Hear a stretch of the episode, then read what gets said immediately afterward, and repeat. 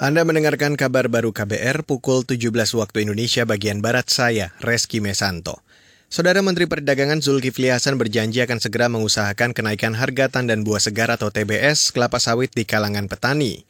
Zulkifli Hasan mengatakan perlu kerjasama seluruh pihak agar harga TBS kelapa sawit kembali normal.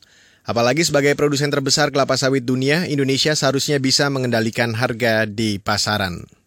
Punya paling banyak, kita rajanya, harga lagi bagus, akibat geopolitik dipicu Ukraina, Rusia, energi melambung, minyak kita tuh harga bagus pak. Tapi di tempat kita jadi bencana, jadi tujuh perak, ya sawit jadi nggak bisa ekspor, macam-macam lah. Apa sebab? Kita berhasil mungkin ditekan atau di apa namanya, ya kurang pintar intinya. Nah oleh karena itu saya kumpulkan teman-teman pengusaha, kita mesti bareng, kita ngatur dunia dong. Masa kita yang diatur? Oh kita yang punya kok, kita diatur-atur gimana?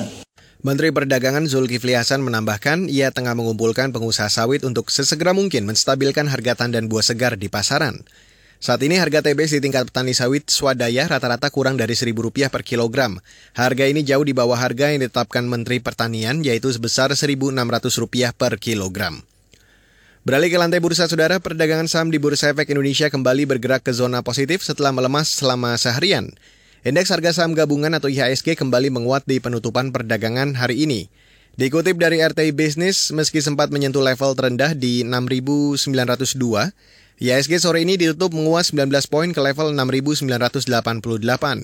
Investor melakukan transaksi senilai 12,9 triliun rupiah dengan volume transaksi sebanyak 22 miliar lembar saham. Sementara nilai tukar rupiah sore ini kembali melemah terhadap dolar Amerika. Rupiah masih belum eh, mampu bangkit dan sore ini tutup melemah 16 poin ke posisi 14.891 per dolar Amerika.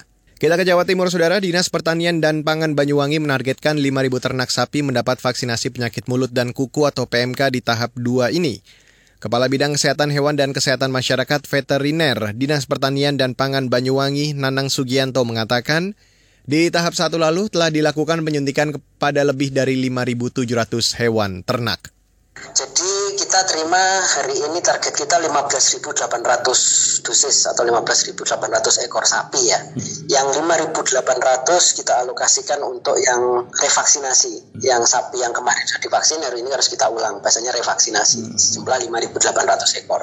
Hmm. Terus kemudian eh, yang 10.000 itu merupakan perluasan untuk perluasan vaksinasi sebanyak 10.000 ekor. Kepala Bidang Kesehatan Hewan dan Kesehatan Masyarakat Veteriner Kabupaten Banyuwangi, Nanang Sugianto, menambahkan, vaksinasi tahap 2 ini dilaksanakan di 25 kecamatan sejak akhir Juli lalu. Vaksinasi akan digelar hingga dua minggu ke depan. Saat ini penyakit mulut dan kuku di Banyuwangi telah mencapai 2.500 kasus, dan dari jumlah itu 46 persen sembuh dan sisanya dalam proses penyembuhan. Dan saudara, demikian kabar baru saya Reski Mesanto.